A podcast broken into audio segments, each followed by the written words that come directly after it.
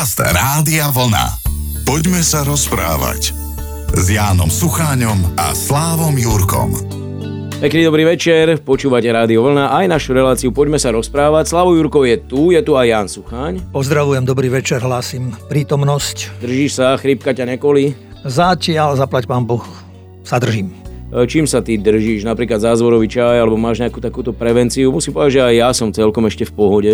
Áno, to si trafil sa, zázvorový čaj a pomáham si mnohokrát práve také tie cukríky, ktoré sú také aromatické, ale dosť tak pomáhajú pri aj rozprávaní. Ak máte aj vy možno šálku čaju teraz v ruke a poznáte aj tú pesničku Úsmeva čaj, tak nejaké úsmevy vám možno dnes vyľudíme, uvidíme, pretože budeme hovoriť o téme, ktorá je výsosne aktuálna. Nechajte sa prekvapiť, alebo ak sa nenecháte prekvapiť, tak si aspoň vypočujte teraz trošku hudby a hneď ideme na to. Poďme sa rozprávať. Ak vám to stále beha porozumie, že čo môže byť tak výsosne aktuálne, tak e, u nás dvoch je e, v tomto smere jednoznačná zhoda a je to tolerancia, pretože skutočne zažívame to No ja, ja by som aj povedal, že možno to bude aj rok, pretože mne hneď vybehne myšlienka toho celoplošného testovania. Tam sa ako keby prvýkrát rozdelila spoločnosť tak výrazne, pretože jedni to hneď hejtovali, negovali a prečo sa máme testovať a tak ďalej a tak ďalej. Ďalší to prijali ako fakt súvisiaci s tou pandemickou situáciou. No a nejak e, tá polarizácia spoločnosti a konec koncov na rôzne témy, nemusí to byť len COVID alebo koronavírus, e, tu pretrváva. Istotne a je to, tak ako hovoríš, pretrváva, je to trošku asi aj dlhodobejšia záležitosť. Ja aj voči tebe sa snažím byť tolerantný, ale stále sa mi to nejak tak nedarí. tebe sa to darí. No, to takže... bol rýchly úsmev, ktorý si nám vylúdil hneď po 5 minútach. No ale tak iste, lebo sme odsudení spolu žiť to s tým nič neurobíme. Hej? Že e, možno niekedy v minulosti to bolo jednoduchšie a ľahšie, že ľudia bývali niekde ďaleko od seba, čo ja v nejakých dolinách Európania nevedeli o Amerike dlho a opačne a neviem o iných svetadieloch a tak. A každý si robil to svoje, hej? aj svoju kultúru, svoje náboženstvo. No ale odkedy hovoríme o globalizácii, tak to už e, sa nedá takto. Dnes sa už stretáme a nielen to, že stretáme a migrujeme a cestujeme a ľudia sa stiahujú a odchádzajú z jedného miesta na druhé, ale tým sa nesie aj kultúra, aj náboženstvo tých ľudí a viera. A keď sa niekde usadia, začnú tam bývať, stávajú sa občanmi povedzme tej krajiny, prichádza tam k stretom že už sa to nedá tak, akože už eh, aj čo sa týka, a mňa čo zaujíma predovšetkým aj polarizácia alebo náboženstva a ako aj v tomto sa dokážeme my ľudia nejak tak eh, deliť a rozdeľovať. Sa mi páčil František eh, na Rybnom námestí.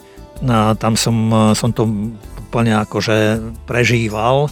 Keď som si uvedomil, že som tam 5 rokov blízo študoval a mm, že to miesto, to prostredie, ktoré bolo a pre Bratislavu veľmi vynikajúce, čo sa týkalo aj minulosti a architektúry, že ako tam niektoré eh, tie budovy pomizli, ako to bohatstvo, ktoré Bratislava mala, a ja nie som nejak tak, ako že by som chcel sa niekomu odplatiť alebo čo, len mi je tak trošku ľúto, že, že tí ľudia, ktorí to spískali všetko, že tým sa vlastne akoby nič nestalo a ublížili generáciám a ublížili samotnej Bratislave a samotnému Slovensku. A František sa snažil to nejak tak, e, ono sa to možno ľahšie povie, a predsa len je cudzinec určitým spôsobom bol, ale jeho slova sú veľmi také by som povedal, že nesú domov, posolstvo domova, blízkosti a rodiny. A hovorím, tam som to prežíval a som si to uvedomoval, že keby bolo takýchto ľudí čo najviac na Zemi a na svete a v spoločnostiach a v národoch, tak svet vyzerá si trošku inak a trošku lepšie.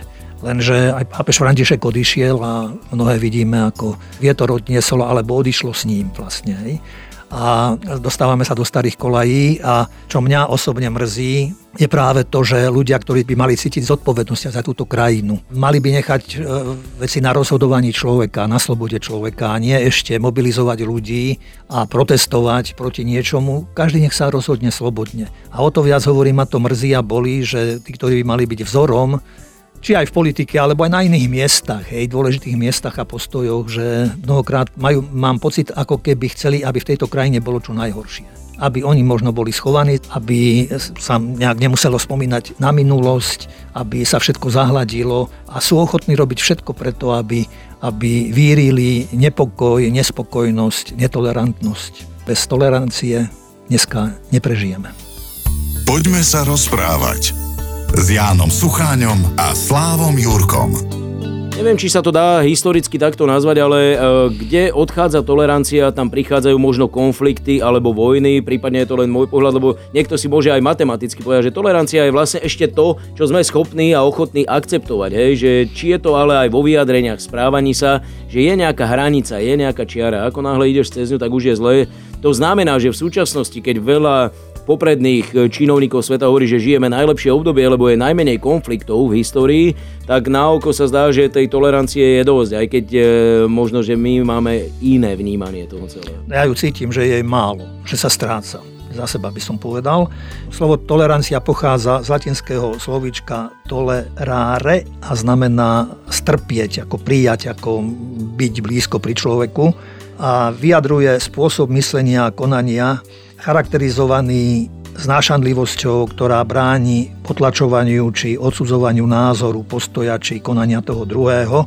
A tolerancia je zároveň aj uznanie práva inej osoby na prejavenie vlastného názoru, postoja či konania v prípadoch, ktoré si takéto uznanie priamo nevyžaduje. Dočítal som sa, že tolerancia, slovo tolerancia, možno aj predtým, ale tak viac sa začalo nejak tak spomínať už v 15. storočí, kedy bohužiaľ boli práve náboženské vojny a tento výraz sa chápal dosť tak ako pejoratívne až, že nemožno nejak akože pravdu nájsť, že nedovolá sa, ako ľudia sa nedovolajú pravdy a preto aj ospravedlňovali možno svoje postoje a správanie práve tým, že pravdu nechajme bokom a e, riešme si to svoje, hej, tie svoje problémy, ktoré máme, bohužiaľ mnohokrát aj násilím, ako si aj ty spomínal.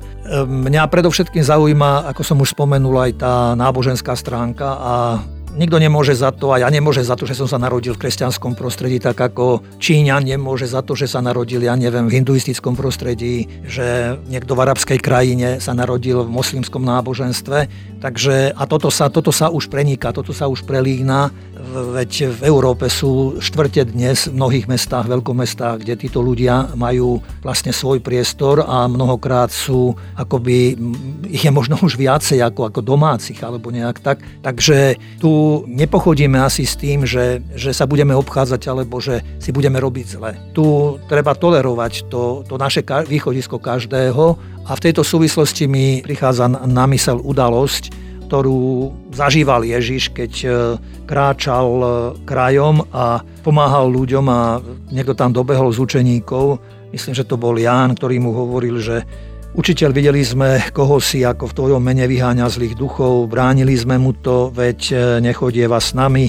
Ale Ježiš mu povedal a povedal im všetkým, nebránte mu, lebo nik, kto robí divy v mojom mene, nemôže tak ľahko hovoriť o mne zle. Veď kto nie je proti nám, je za nás. A kto by vám dal piť, čo len za pohár vody, pretože ste Kristovi, veru hovorím vám, nepríde o svoju odmenu. Ale pre toho, kto by pohoršil jedného z týchto mojich maličkých, čo veria vo mňa, bolo by lepšie, keby mu zavesili mlínsky kameň na krk a hodili ho do mora. Možno príliš silné slova, ale možno práve až takéto slova prebudzajú človeka, prebudzajú nás ľudí, aby sme si sami nejak tak vstúpili do seba a pozreli sa vlastnými očami do svojho svedomia aj svojich postojov a ako sa správame k tým druhým, ktorí, hovorím, že tiež tak ako my, nemôžu za to, že sú takí, akí sú. Myslím v tom zmysle, že majú svoju aj religiozitu, svoje náboženstvo, svoju kultúru a majú čo povedať aj nám dnes. Poďme sa rozprávať.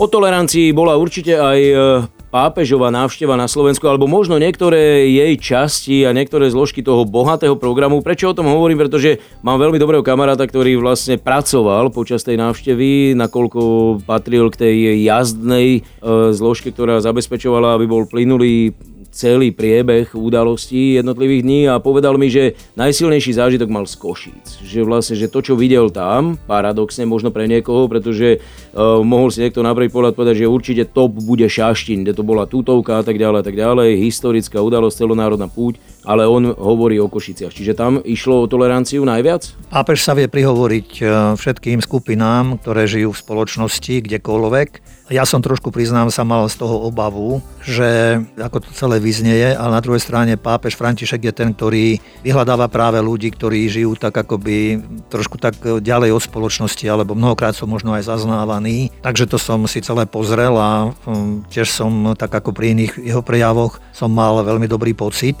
ako to poňal, ako sa aj prihovoril k tým ľuďom, ako ich vlastne povzbudil, ako im povedal, že nie sú žiadna iná kategória, že sú normálne platnými členmi spoločnosti. A medzi iným hovoril aj, že vy v cirkvi nie ste na okraji, vy ste v srdci cirkvi. Nikto v cirkvi sa nesmie cítiť mimo alebo daný nabok nie je to len spôsob vyjadrovania, je to spôsob bytia cirkvy. Pretože byť cirkvou znamená žiť ako povolaný Bohom, znamená to cítiť sa byť vlastníkmi života, byť súčasťou rovnakého týmu. Áno, pretože Boh si nás takto praje každého iného, ale všetkých zjednotených okolo Neho. Pán nás vidí všetkých spolu a vidí nás ako deti. Má pohľad otca, pohľad zalúbenia v každom dieťati. Ak príjmeme tento pohľad na seba, naučíme sa vidieť dobre ostatných. Zistím, že mám vedľa seba ďalšie Božie deti a uznávam ich ako bratov a sestry. Toto je církev, rodina bratov a sestier s tým istým otcom, ktorý nám dal Ježiša za brata, aby sme pochopili, ako veľmi miluje bratstvo a túži potom, aby sa celé ľudstvo stalo univerzálnou rodinou. Vyživíte veľkú lásku k rodine, a pozeráte na církev na základe tejto skúsenosti. Áno, církev je domov, je to váš domov, preto chcel by som vám zo srdca povedať, ste vítaní, vždy sa cítite v církvi ako doma a nikdy sa nebojte v nej žiť. Nech nikto nenecháva mimo církvy vás alebo niekoho iného. Pápež pripomenul Ježišove slova nesúďte. Evangelium nesmie byť osladzované ani zriedené. Nesúďte, hovorí sám Kristus nám. Koľkokrát naopak nielen hovoríme bez základu alebo z počutia, ale považujeme sa za spravodlivých, keď sme prísnymi sudcami ostatných, zhovievaví k sebe, neoblobní k ostatným.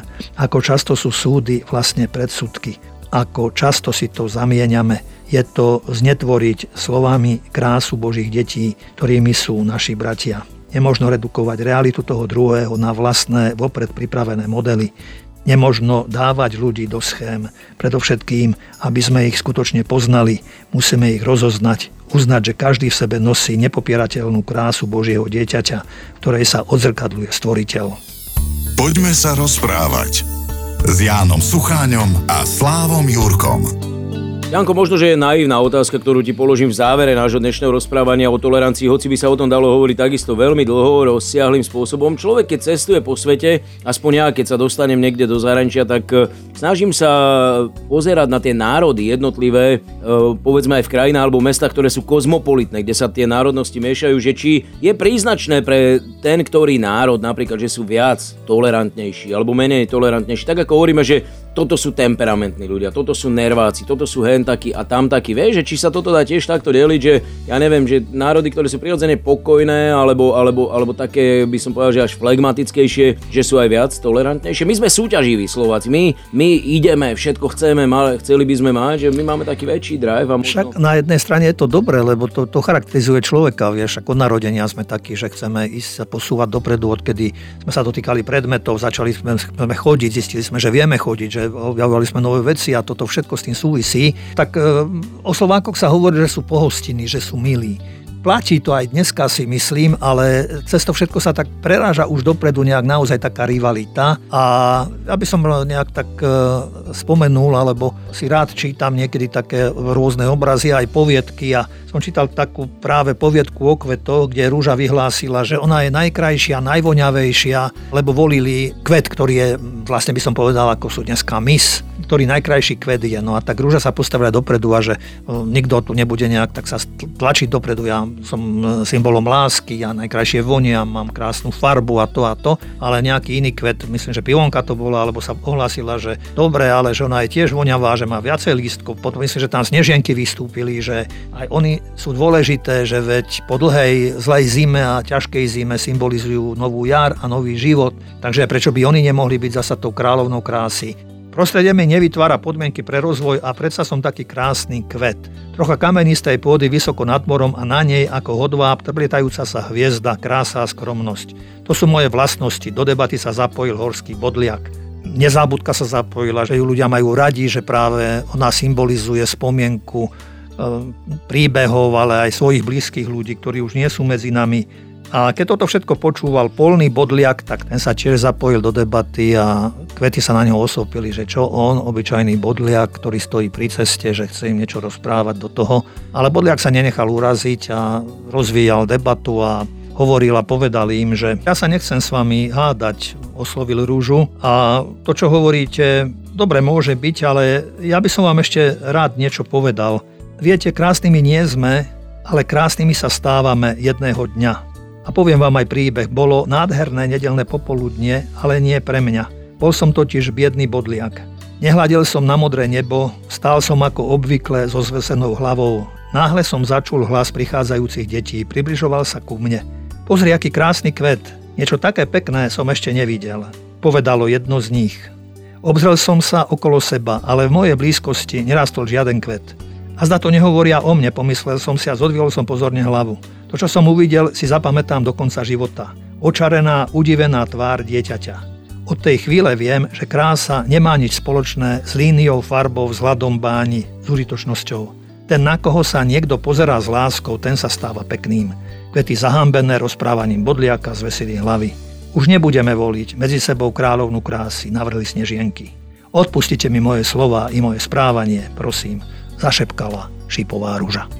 Šipová Ruženka, vidíš to, tak o nej spieval e, peknú pesničku aj Schellinger, ale nech už máte svoje kvety akékoľvek obľúbené, e, nemal tento príbeh vyznie tak, že teraz prestanete kupovať rúže. Práve naopak, myslím si, že kto chcel, pochopil to posolstvo, ktoré odznelo.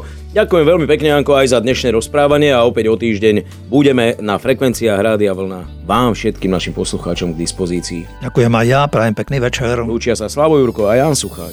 Poďme sa rozprávať s Jánom Sucháňom a Slávom Jurkom.